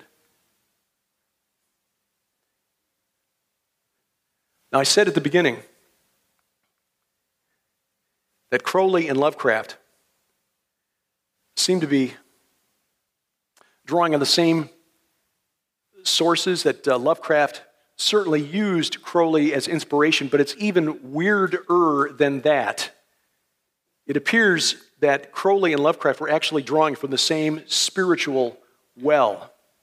And again, this is drawing on research by Peter Levenda, who, as far as I know at this point, is not a Christian. Peter's an intelligent guy, and I pray that he examines the evidence. But he wrote a book called The Dark Lord, which is about the chaos god called Seth by the Egyptians, Typhon by the Greeks, Leviathan in the Bible. He focused on Set in the book. According to Crowley, in 1907, Aleister Crowley was writing out some of the works that became seminal, foundational to the doctrines of Thelema, called the Holy Books. These books were written between October 30th and November 1st of that year. Now, Lovecraft, according to all the evidence we have, didn't know Crowley, didn't read his work, except in passing. He was not intimately familiar with Aleister Crowley. But later, in 1926, when H.P. Lovecraft was writing his most famous story, The Call of Cthulhu, between October 31st, he set the action, some of the main action of the story of The Call of Cthulhu, on those same dates when Crowley was receiving his divine revelation, October 30th and November 1st of 1907. In 1907, Crowley wrote that one of the names that he heard from this Egyptian god that was speaking to him was Tutulu. Tutulu. He didn't know what it meant. However, Crowley's personal assistant, Kenneth Grant, later wrote that he believed that Crowley had just misheard the word that was, in fact, Cthulhu that he heard. There is no way that Lovecraft could have known this. Crowley also described in these magical writings that he was downloading from somewhere in the ether, somewhere in the spirit realm. He wrote about the abyss and Typhon, the Greek chaos god, and an old gnarled fish with tentacles, which is exactly how you would describe Cthulhu, the tentacled fish that lay at the bottom of the ocean, dead but dreaming. Peter Levenda concludes this: there is no hard evidence that either man knew of the other. To suggest that these two men cooperated or collaborated in any deliberate way would be the height or depth of conspiracy theory. It may actually be more logical to suggest, as an explanation for some of these coincidences, that darker forces were at work. In fact, it is possible that the same forces of which Lovecraft himself writes, the telepathic communication between followers of Cthulhu and the great old ones, was what prompted him to write these fictional accounts of real events. Either Lovecraft was in some kind of telepathic communication with Crowley, or both men were in telepathic communication with something else. That's exactly how Peter wrote it, something else. Dramatic tension. Now, if we put this together with our previous research, and I believe that both men, the other researcher, by the way, is Jason Colavito, who is not a believer, but he's the one who pointed out the connections between Von Däniken and H.P. Lovecraft. If we put this together, then at the very least, H.P. Lovecraft was inspired by the theosophy of Helena Blavatsky and possibly even channeling the same spirit that fed Aleister Crowley his holy books for his occult religion, Thelema. Lovecraft then created a body of work that inspired Ancient Aliens. From the spirit realm through H.P. Lovecraft to Erich Von Däniken and 18 seasons of Giorgio the Big Hair Guy. Toward the end of his life, Lovecraft wrote about the body of work he inspired, this Cthulhu mythos, as it's called, stories based around this monstrous, tentacled creature. This pooling of resources tends to build up quite a pseudo-convincing background of dark mythology, legendary and bibliography. Though, of course, none of us has the least wish to actually mislead readers. But that's exactly what happened. They created a great series of stories, if you're into horror fiction. But Powles and Bergier took it seriously, Morning of the Magicians. Von Däniken took it seriously, Chariots of the Gods. Ancient Aliens has recycled it into 18 seasons of Could It Be? And there are people now, thousands, hundreds of thousands of people who travel from all over the world to Roswell, searching for the answer. What happens when I die? Kenneth Grant, I mentioned, Crowley's successor. He took Crowley's system, Thelema, and developed it into a new system called the Typhonian tradition. See, Grant believed he detected what he called a Sirius set current in Crowley's magic. Sirius, the star Sirius, Set, the Egyptian chaos monster, called Typhon by the Greeks. And so he developed a new magical system, the Typhonian tradition, and he changed the OTO into the Typhonian OTO, or an offshoot organization, the Typhonian OTO. But he was the one who was convinced that Lovecraft and Crowley were hearing from the same spirit beings.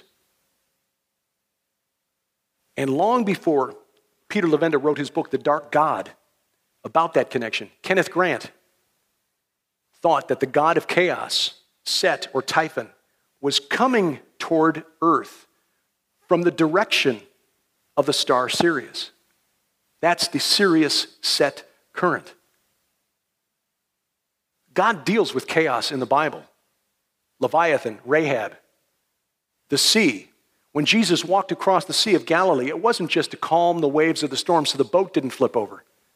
It was a reminder, hey, Leviathan, chaos, you multi-headed dragon in the sea. On that day, the day of Yahweh, the day of the Lord, Isaiah 27, verse 1, I crush your heads. Just remember.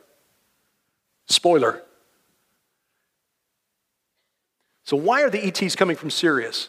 Blavatsky, her acolyte Alice Bailey, believed that Sirius was a source of supernatural power. In 1907, Aleister Crowley founded an organization called the AA, the Argentium Astrum, or the Order of the Silver Star, a reference to Sirius. According to Albert Pike, who codified Scottish Rite Freemasonry in Morals and Dogma, the ancient astronomers saw all the great symbols of masonry in the stars. Sirius still glitters in our lodges as the blazing star. the two main efforts to reach out and contact extraterrestrial intelligences out there are being conducted by SETI, the Search for Extraterrestrial Intelligence, and CSETI, the Center for the Study of Extraterrestrial Intelligence. SETI, in Egyptian, means man of Set, man of the chaos god. It's probably a coincidence. It's probably fine. Nothing to see here, citizen. Move along. It is a religious system and has been developed into a magical system called chaos magic, developed from Kenneth Grant and another protege of Aleister Crowley named Austin Osman Spare. I don't know a whole lot about this. All I know is that they make use of sigils. You draw a symbol, you focus on it, and stuff happens. Now, just think about this, though. They tried to develop a system of chaos. Now, think about that for a moment. Chaos, by its very definition, is random. It is disordered. You cannot have a system of chaos. And yet, this is one of the most popular forms of occult magic out there right now. And it comes right from the well of Aleister Crowley. Essentially, it boils down to this. It's another false religion that says, ye can be as gods. So what is this ET disclosure phenomenon? I've got to ask this question. Why is all the alien contact that we hear about coming from people who are channeling spirits? I mean, why is it all telepathic? Dr. Greer, please explain to me, as an intelligent man, how is it these entities can cross the vast blackness of space and they don't know how to use a webcam? I mean, we've all learned how to use webcams the last 2 years. I have done more Zoom in the last 2 years than I ever hope to do the rest of my life. Skype. Flash a laser. You know, radio signal. Send up a flare. No, it's always telepathic, which means it's spiritual, which suggests the source. From Swedenborg to Blavatsky to Crowley to the Ashtar Command. You heard of the Ashtar Command? Yeah, this is the group that says they're the airborne division of the Great Brother Sisterhood of Light under the administrative direction of Commander Ashtar, the spiritual guidance of Lord Sananda and our Commander-in-Chief, known to Earth as Jesus the Christ. Again, another group of people who, moments after their last breath, will be saying, we were misinformed. The Bible tells us these old entities are coming back. Who is in the abyss right now? The angel of the abyss? I will talk about this tomorrow and Sunday. Semjaza, that is who I think it is. Known in Revelation 9 as Abaddon or Apollyon, the destroyer.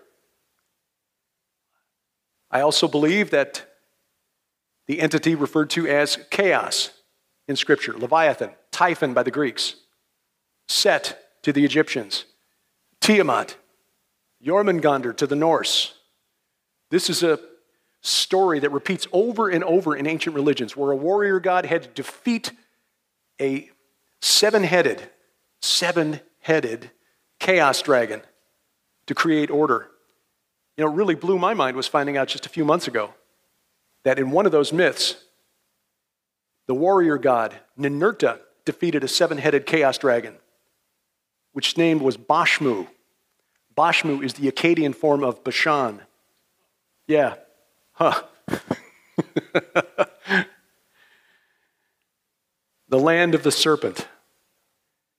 But Tartarus is going to open up, and they'll get 5 months at the end. Revelation 9.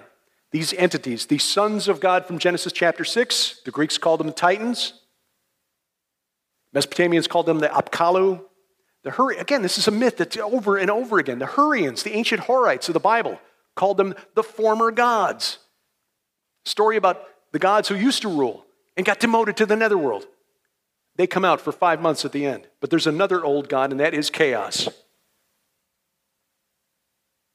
And And we see this battle begin in Genesis chapter 1. In the beginning, God created the heavens and the earth. The earth was without form and void, or was made formless and void. Darkness was over the face of the deep. Deep, in Hebrew, tehom. It's a cognate for the Akkadian word temtum, which in turn, and cognate means same word, different language, for the Sumerian chaos monster Tiamat. God was hovering over the chaos. Down. Stay. In all of those other stories, that God who had defeated the chaos monster often needed help from another deity, another god. Zeus almost got beat by Typhon. Baal had to have help to defeat Yam. Yahweh. Down. Stay. But in Psalm 74, we see the story again. God, my king, is from of old, working salvation in the midst of the earth. And by the way, salvation in Hebrew is Yeshua, just so you know. You divided the sea by your might. Sea, Yam, chaos.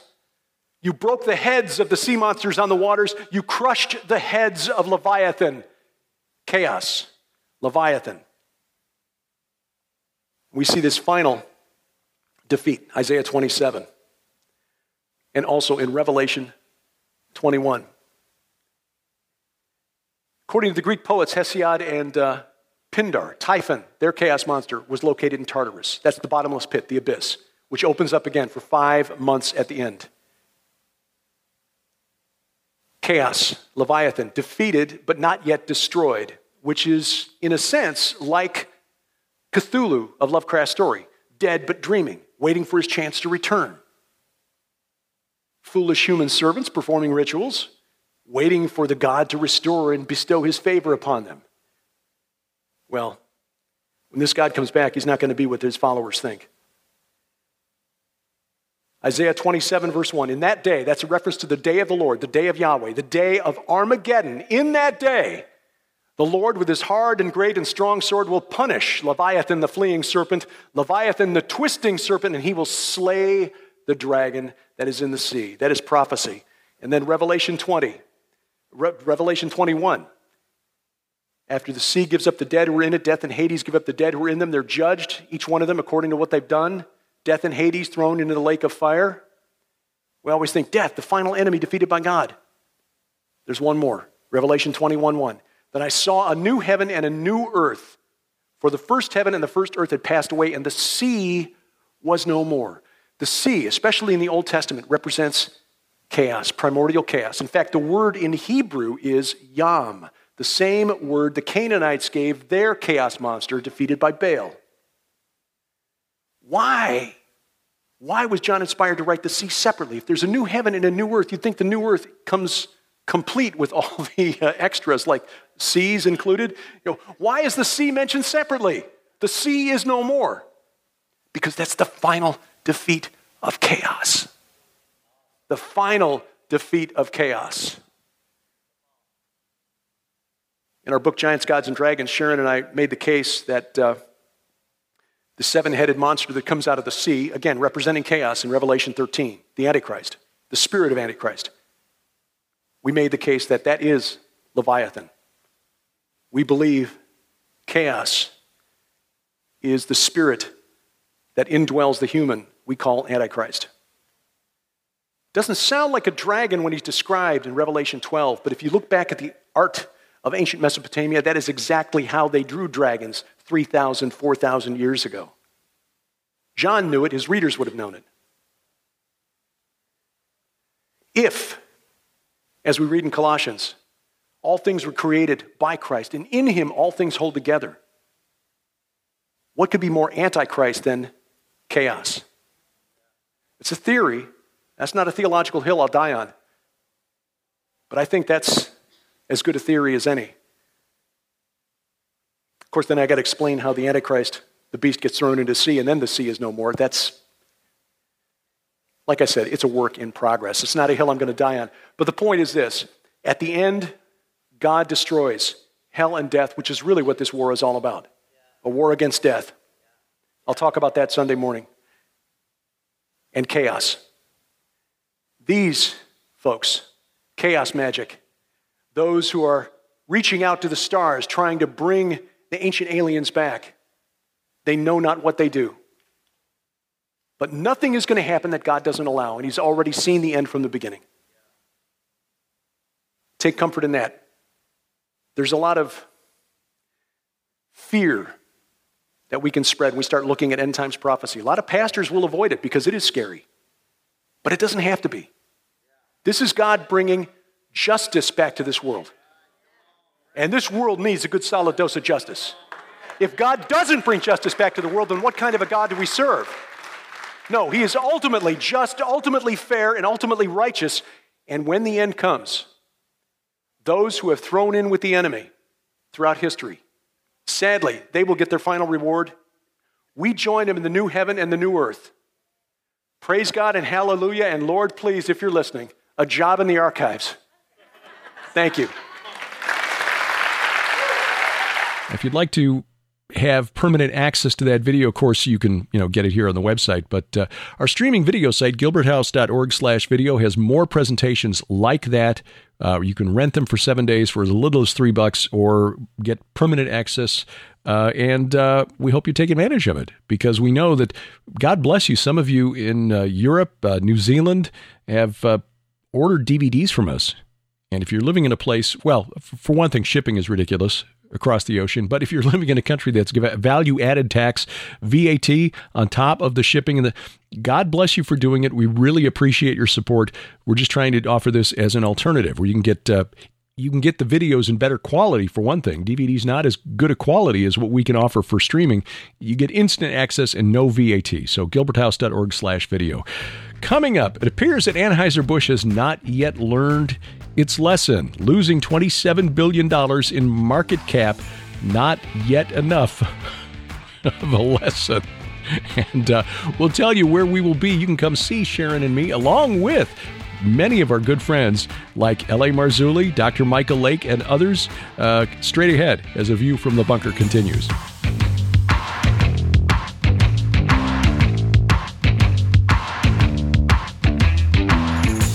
Hey, guess what month it is? And that's why maybe we're wearing red, white, and blue. It's July. It's July, which means not only that, the United States celebrates Independence Day, but also anniversary of something big. Yes, the 1947 Roswell crash, which occurred over 4th of July weekend. It did. In fact, in 2017, you and I and Josh Peck all went to Roswell to see exactly what happened and get some expert interviews. And then you wrote a book. Yes, Josh and I wrote the book, The Day the Earth Stands Still, about the phenomenon, because for many people, the UFO phenomenon is not about figuring out how we can travel to the stars. It is really a religion, answering the big questions of life. Why are we here? Exactly. Where did we come from? What happens when we die? And it is back in the news. So that is the main reason we've decided to bring back a special from last summer. If you get this book, and you will get these two practically free. Yes. Because the whole package, you're going to save $30. Yes. It's only $35 for all three. You get the book, the two Sci Friday crazy. Best of deals is 14 hours of video on the between the two Best of Sci Friday. And we do address the UFO phenomenon on some of these episodes. $35 plus shipping and handling, available now only at our store online, gilberthouse.org/store.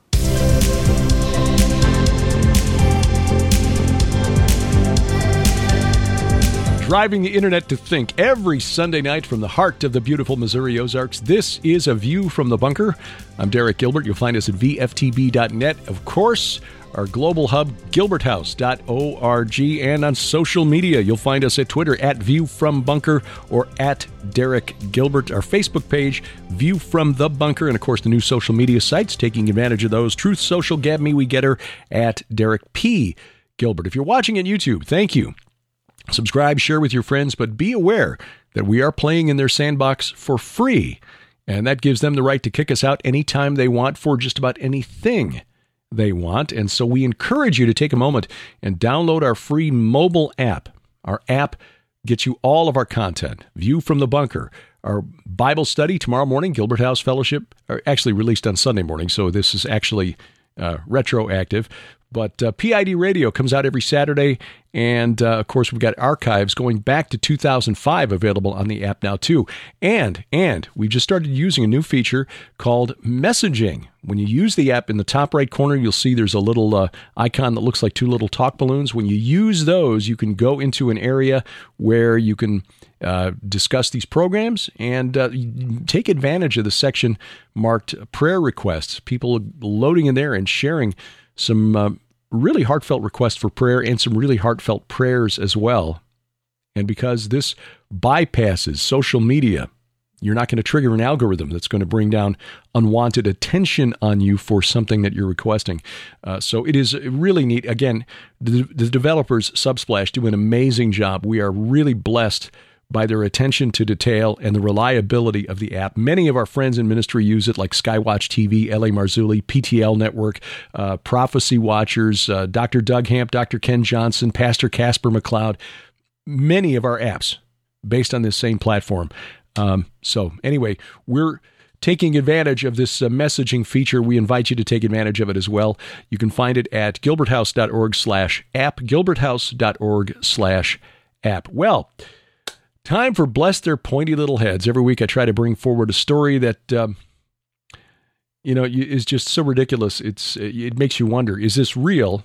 Sort of the same concept as the website notthebee.com. Love that website. I go there every day because quite often there's stuff there that is legitimate news, but it's just so... Well, let's just say if we rolled back the clock 10 years, it's not the kind of thing you would ever have expected to see in the headlines, and yet we are constantly confronted by these headlines on a weekly basis. My challenge, or daily basis, my challenge each week is to try to comment on these without getting snarky or angry, because for many of the people in this world, the only gospel that they will know is what they see in the way we behave. And so my challenge is trying to behave in a way that is more respectful and loving than perhaps they might be willing to show to us. But as Jesus said, look, they're not going to treat you any better than they treated me. So we just remember that when the skeptics, the critics are getting angry, it's not at us. It's because of who we represent. And so let's consider that an honor to take that kind of abuse. And I will say this, what little Sharon and I have caught is just like nothing compared to those who are really on the front lines trying to witness to people in certain communities and in certain countries. Anheuser-Busch, you would think, would have learned its lesson after the disastrous public relations move back on April 1st. And in fact, because it was announced on April 1st, I thought at first this was a joke. You remember, of course, the commemorative can celebrating 365 days of girlhood for Dylan Mulvaney, the young man who is making a career of, pretending to be a woman on TikTok. Since this has happened, Anheuser-Busch InBev, AB InBev, the parent company, has dropped literally tens of billions of dollars in market value. The stock has dropped about 14% since April 1st. And yet, and it's because people are, saw this, it's like, I'm sorry, I don't support that lifestyle. And frankly, on Anheuser-Busch's part, it was really an unforced error. It's that the marketing department there just had no understanding or respect for the people who typically bought Bud Light. And so they said, okay, we're going to force this on them, whether they want it or not. It's for their own good. Well, Middle America just said, no, there's really no discernible difference between Bud Light and Miller Lite and Coors Light. And so I can go drink something else, and it's not really going to change my lifestyle at all. But it has certainly affected AB's bottom line. However, this past weekend, Bud Light popped up as the official sponsor of the Toronto Pride Parade. Okay, fine. It's, they've been doing this for 10 years. It's their money. They're entitled to do with it as they please. Bud Light Canada sponsoring for the 10th year, the Toronto Pride Parade. However, video captured by journalists for the Post Millennial show that there were naked men in this parade, riding bicycles in clear view of children who were at the event. Naked men standing around, naked men washing themselves and playing in a fountain with families walking by. Another clip showed a person wearing a giant phallus costume and then pulling back to show a little girl in a stroller staring at this person dressed as a giant obelisk. And, of course, the float carrying Bud Light is caught on video. It's very plainly front and center in an entertainment stage, clearly marked with Bud Light branding, featuring scantily clad dancers. And I'm not showing any pictures here because most of these are not family friendly. I just don't want to encourage that. But Bud Light released a statement. It's, in fact, on the website. Bud Light Canada has been a proud partner of Pride Toronto for the last 10 years. This year, we're commemorating this milestone with Pride Toronto by featuring them in our can design, as well as continuing as the official beer sponsor of the festival. And according to the website, Bud Light Canada also provides $100,000 to various organizations that support the LGBTQA2S plus community. Two Spirit. That's a Native American thing.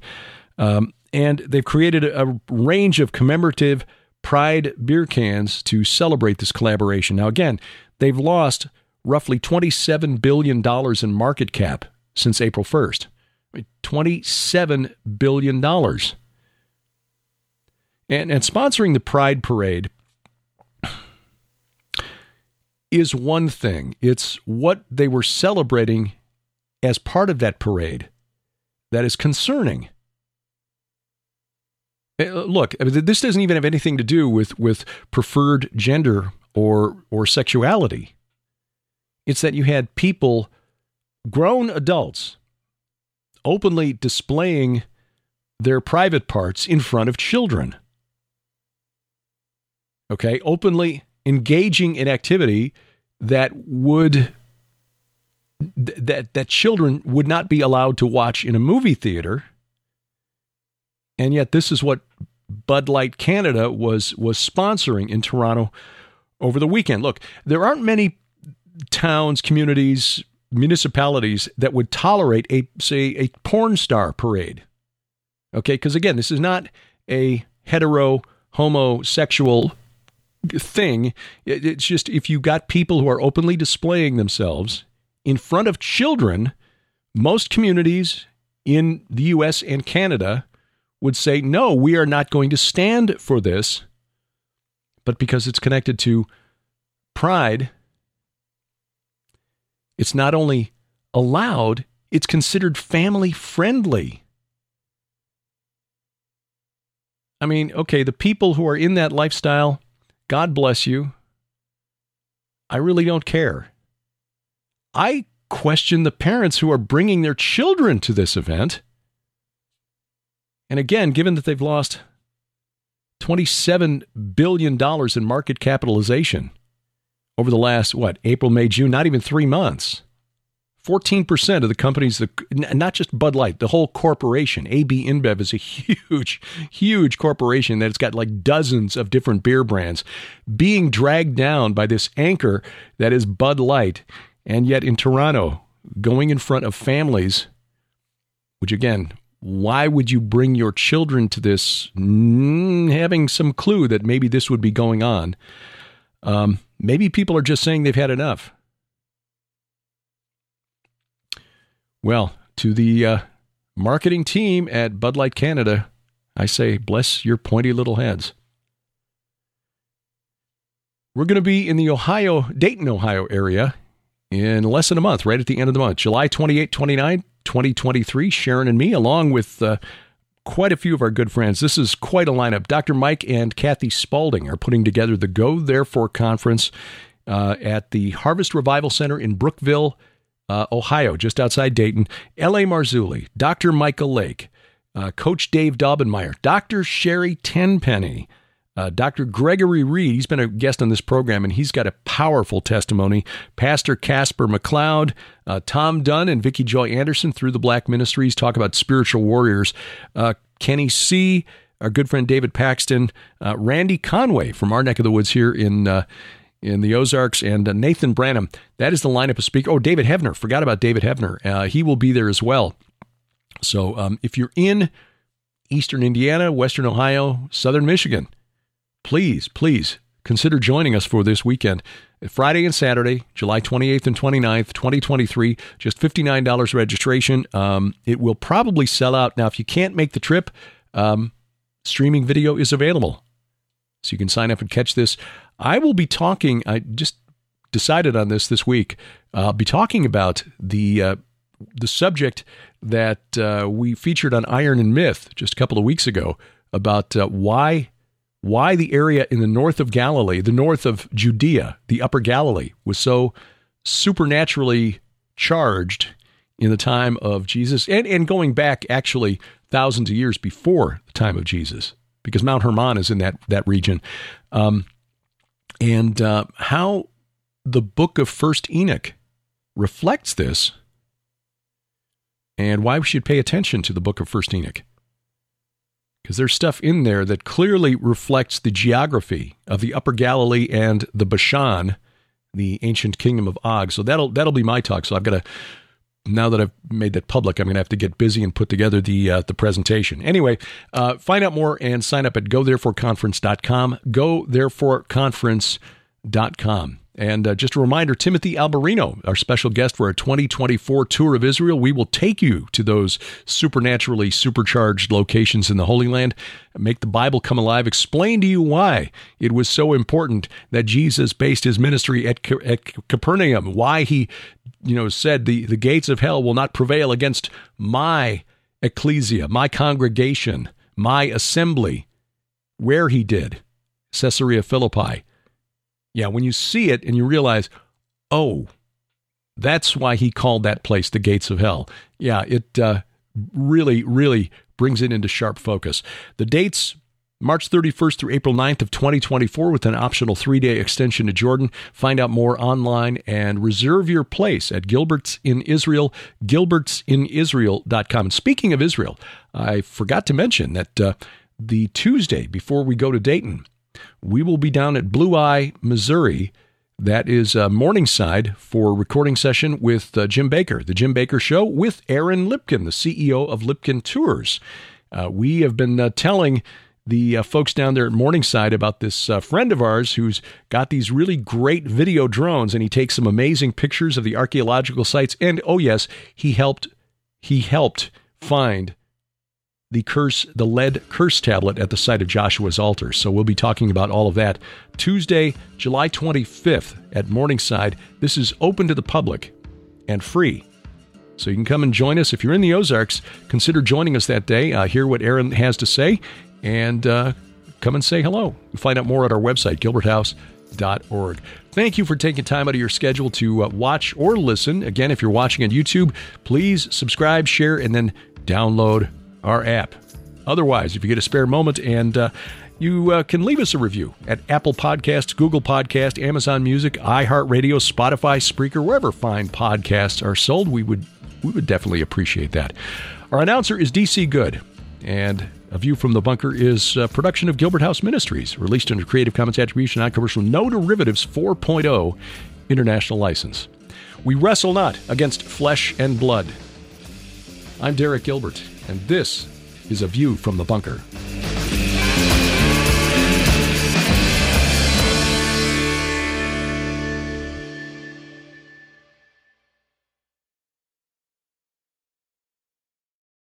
With Lucky Land Slots, you can get lucky just about anywhere. Dearly beloved, we are gathered here today to... Has anyone seen the bride and groom? Sorry, we're here. We were getting lucky in the limo and we lost track of time. No, Lucky Land Casino, with cash prizes that add up quicker than a guest registry. In that case, I pronounce you lucky. Play for free at LuckyLandSlots.com. Daily bonuses are waiting. No purchase necessary. Void where prohibited by law. 18+. Terms and conditions apply. See website for details.